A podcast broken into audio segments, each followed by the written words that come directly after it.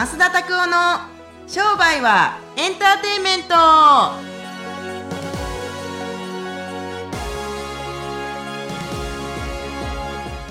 Welcome to 商売はエンターテインメントですね。よろしくお願いします。なんやから、はい、久しぶりに寝不足ですよね。なんか今日寝不足なんですよ。寝れなかったんですか？いやなんか寝れな。まあ別にそんな大した理由じゃないんですけど、まあいろいろなんか考え事したりとか、あとはまあ適当に漫画読んだっていうだけなんですけど。なんやそれ。ふざけてんのかお前は。どうですか？なんか最近漫画読まれましたか？僕またでもねもうアルキメデスの対戦。あれはあれですね。こう映画化にもなった。菅田将暉さんが出てるやつですよね、はい、映画は見てないですけれども面白かったですか？まあ僕の中では普通でしたね。戦艦もんというか、まあ、戦略もんだと思いますので普通だったかなって感じしますけれども。ああそうなんですね。なんか何かこう見られてこう学んだことみたいなのってあったんですか？いや賢い人間っていうのは何考えてるか分からへんなっていう感じですね。ある意味それ変人に見えるとかっていうのもやっぱりそういうふうに。いやだって頭いいやつ何考えてるか分かる？まあちょっと一風変わった人だなと思いますけど僕はイメージですね。天才とかは何考えて俺は天才じゃないから何考えてるか分からへんもんね。そうだから自分のこと天才ってまあ思うのは自由ですけども本当に天才は何考えてるか分からへんからなんか奥深いなっていうところはありますけどね。奥深いと思う。実際にあれはなんかなんか本当に戦略の話をそう結局のところは一番最初の論点は、はい、まあライバル同士のチームが2チームあるんですけれどもそれのどっちの戦艦を選ぶのかっていうところから、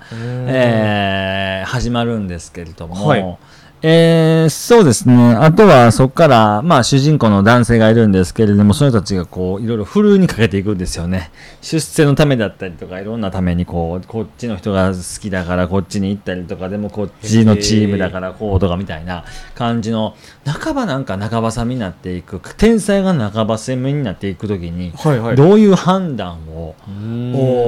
なんか得ていくのかみたいな話を聞いたときはすっごいなんか面白かったですね。ああいう風になりたいと思いました。なんかこいつが鍵みたいなキーマンみたいな感じでこう進んでいくっていうことですね。いやそりゃそうですよ。だってその方、そういう人物の方がいいですね。はっきり言ってそうっていうのがあるからアルキメデスの対戦なんか良かったですね。まあそうなんですね。もうぜひちょっとね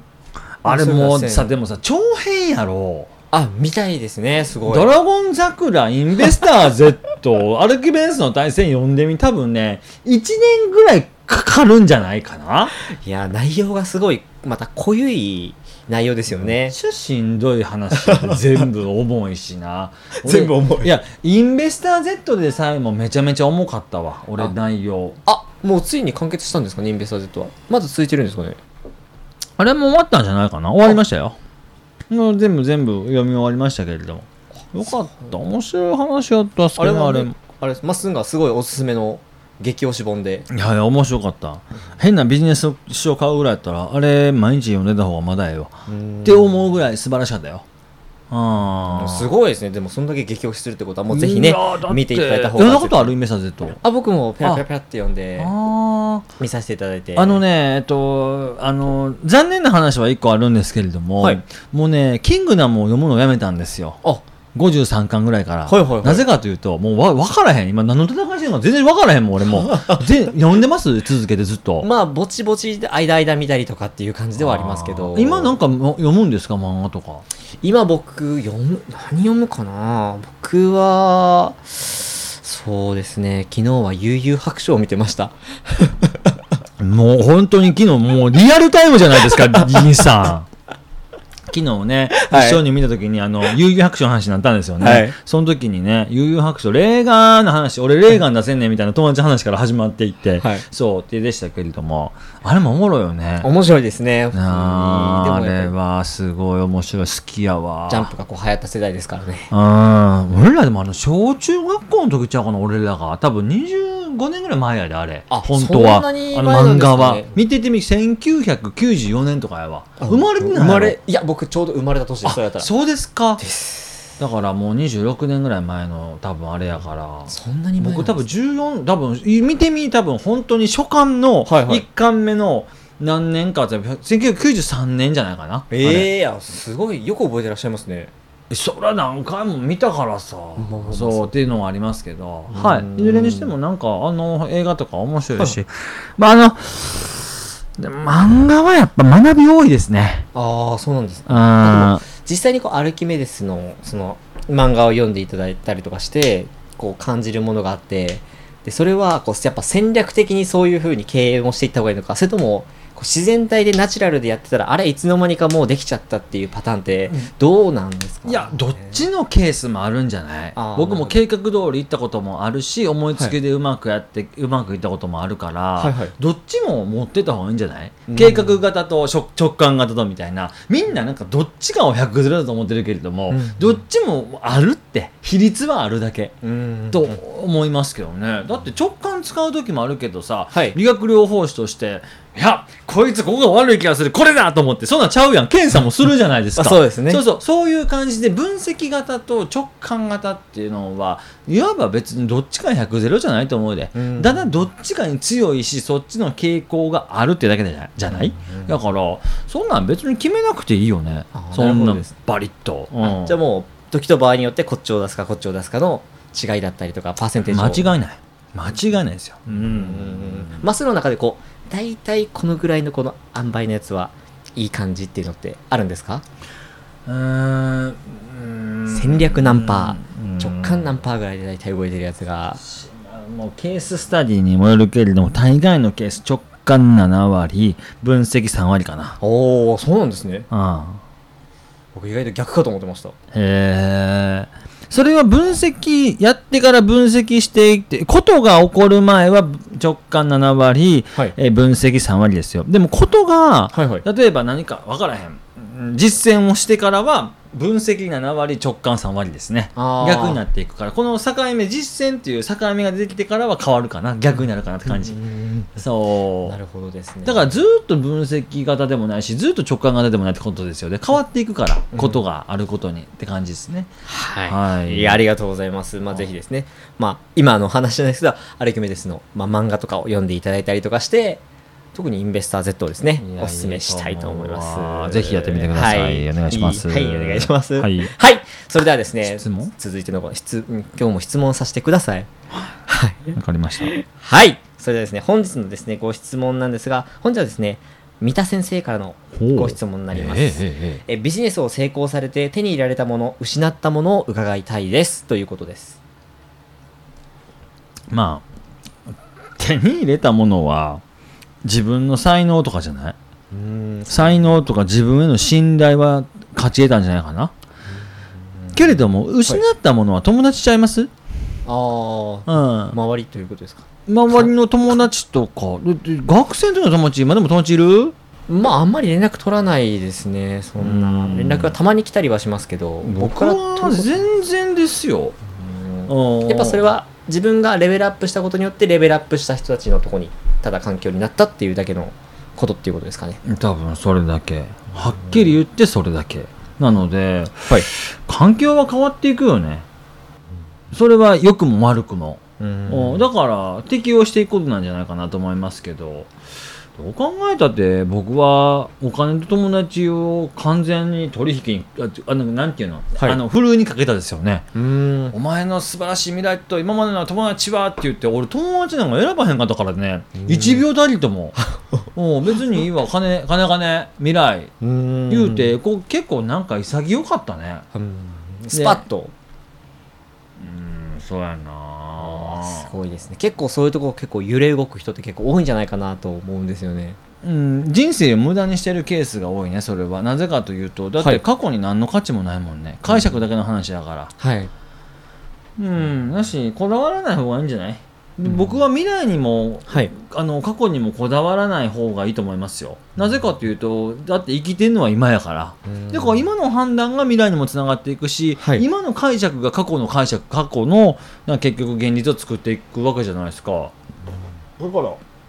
僕はどっちもいいと思いますけれども、過去に関しては解釈、はい、未来に関してはもう賭けですよね。どっちかっていうと、そりゃそうじゃないですか、まあ、絶対そうなるなんて言わないよね。そうですね。でも過去に関しては絶対こうだったって経験したことだから言えますよね、うんうん、でもこれもさ、今の自分の人生が良かったらきっとよく見えますよ、過去も、はい、でも今の自分の人生が良くなかったら、あの時ああしとけばよかったな、後悔ばっかりあるんですよね。で未来のことばっかりってやついるじゃないですか。こいつもカスですよ、こんなもん。もうカスです。そりゃそうですよ。過去は悪かったけど未来はいいなんていうのは、それは過去を否定しながら未来見ていくようなもんですよね、うん、あんまええ傾向はないな。俺過去を否定しいひんもんね。いい経験ばっかりとはもちろん言えへんよ、けれども辛かったから未来良くなっていったってだけ。まあ、それもお話しされてた35ぐらいまでは、まあ、辛い経験だったりとか苦しいというか苦い経験をしていって失敗していくことが大事っていう、自分から苦いの食う出たりした感じやからね。いやでもやっぱそれがやっぱり人生の糧になったりとか、こうネタになったりするっていうことですよね。間違いないですね。どう考えても間違いないですね。でもあと、ちなみにこの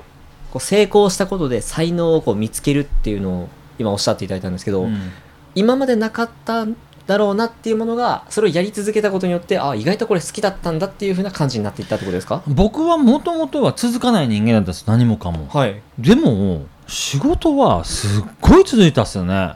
俺な思うけど、今これ音声さ、はい、結構な数を取ってくださったじゃないですか。僕昔こんなことできへんかったで、一回やってもう飽きて、もうなんか忘れるって感じ、はい、あ、そうなんですか。続けて何かやるなんていうのはないし、そもそもモチベーションはなかったからね、続ける継続性とかって何にもなかったよ、マジで。なんか意外となんかそういうイメージ、なかなかね、こううまくいってる方っていう中のやっぱりブルーに入ったりするとイメージないんじゃないですかね。やっぱちゃんとこう習慣がこうちゃんと決まってるっていうイメージがある。それはもう後付けですよ、本当に。そうやって習慣づけられてただけ、習慣づけていこうって決めたわけじゃないよね。半ば始めるときはえいやって始めるわけじゃないですか、はいはい、でもそれが続けるためには責任があるってだけ、うん、そうだから続けられへんたちって責任ないんですよ、きっと。大したこと思ってないわけじゃないですか。僕ブログなんかが1記事2記事書いても別にいくらももらえませんけれども、はい、もしこれが雑誌の編集者とかダイヤモンドとか新聞のコラムとか書いたらこんなもん金になりますから、絶対提出をくれへんし、毎日ちょっと気分乗らないね、今回はいいですわとかならないと思うよ。確かにそうですよね。生活かかってるからね。確かにそうですよね。それで食っていってるってことですもんね。そうって感じやからね、そんなんあればいいと思いますから。僕自身はそうやって続かないことを続けていけることができたって、やっぱ自信だったりとかスキルが最もなんか自分が気づいた才能ですかね。継続力っていうことに、僕結構生き長いと思います。一回続けたらずっとやってるもんね。すごいです。なかなか継続力保てる人って少ないと思う。なのでやっぱりモチベーションを上げる方法はどうしたらいいですかってよくこう質問が飛び交ったりされるので、モチベーション関係ないと思いますけどね、そう、まあ、楽しいことをやっていったりとかして、まあ、そこにフォーカスしないってことなんですかね。やらないといけないっていうところに、やりたかったらやったらいいし、やりたくなかったらやれへんかったらええんちゃうって感じです。どっちにしたってね、困るの本人やし、僕には関係ないじゃないですか、まあ、そうし確かにそうですね。いや本当そうですよ。みんな自分でやりたかったらやったらって感じ、僕そういうコンセプトでやってますから、ちょっと冷たい方ですけれどもね、はい、そういう感じの方が僕はいいと思いますから、ぜひやってみてほしいなと思いますね。はい、ぜひですね、まあ、今回のご質問は、まあ、成功したことによって、まあ、何を失ったのか、あと何を得たのかということでした。そうね、はいまあ、ぜひですね、皆さんもちょっと、まあ、少しですね考えてみたりしていただければと思います。本当ね、はい、ありがとうございます。それではですね、今日の最後のまっすんのおすすめの、今回はお水をお願いしたいと思います。あのね、市販に売ってるお水と市販で売ってないお水をちょっといくつか紹介したなと思いますけれども、はい、まず一つ目はね、もうこれですよ、世界のウィルキンソンの炭酸水ですよ。ウィルキンソンよく飲まれてらっしゃいますよね。今も飲んでますからね、はい、あとは僕は日本人の体には軟水がおすすめだと思いますから、はい、ボルビックおすすめです。ファミリーマートとかに売ってるなんちゃらの湧き水とかはダメですね。あ、そうなんですか。ほとんど役に立たないっていうふうに思っておいてください。ボルビックです。ボルビックかウィルキンソンの炭酸水ですね、はい、でもう一個はですね、ちょっとこのマニアックな話なんですけども、はい、アムウェイってあるんですけれども、はいはい、アムウェイの浄水器があるんですけれども、あれのお水はめちゃくちゃ体に、まあいいというか入っていきますよ。そう。それも軟水なんですか。軟水ですね。水道につけていって浄水していくんですけれども、そのお水はすっごいクオリティ高くて、はいはい、まあ、なんやがらも、まあ、いつか家に遊びに来てくれた時にそのお水飲んでほしいんですけど、はい、うんまあんまって言いますよ。へえ、あ、そんな違うんですね。美味しい、すごい。ずっと僕飲んでますけど3年間ぐらいは、はいはい、すごいいいです。本当にもう紛れもなく神の水だと思います。神の水、うんうん、神の雫みたいですね。いいと思いますから、本当にやってみてください、はいはい、あとはもう水は本当ボルビックは市販で買える。僕ファミリーマート行ったら絶対ボルビック買えますし、逆に、はい、コンビニに炭酸水買わないです。高いから。ああ、なるほど、はいはい。ウィルキンソンはね、この事務所で今これ撮ってますけれども、下で80円で売ってるじゃないですか、はい、そうですね、最高ですよね。はい、そ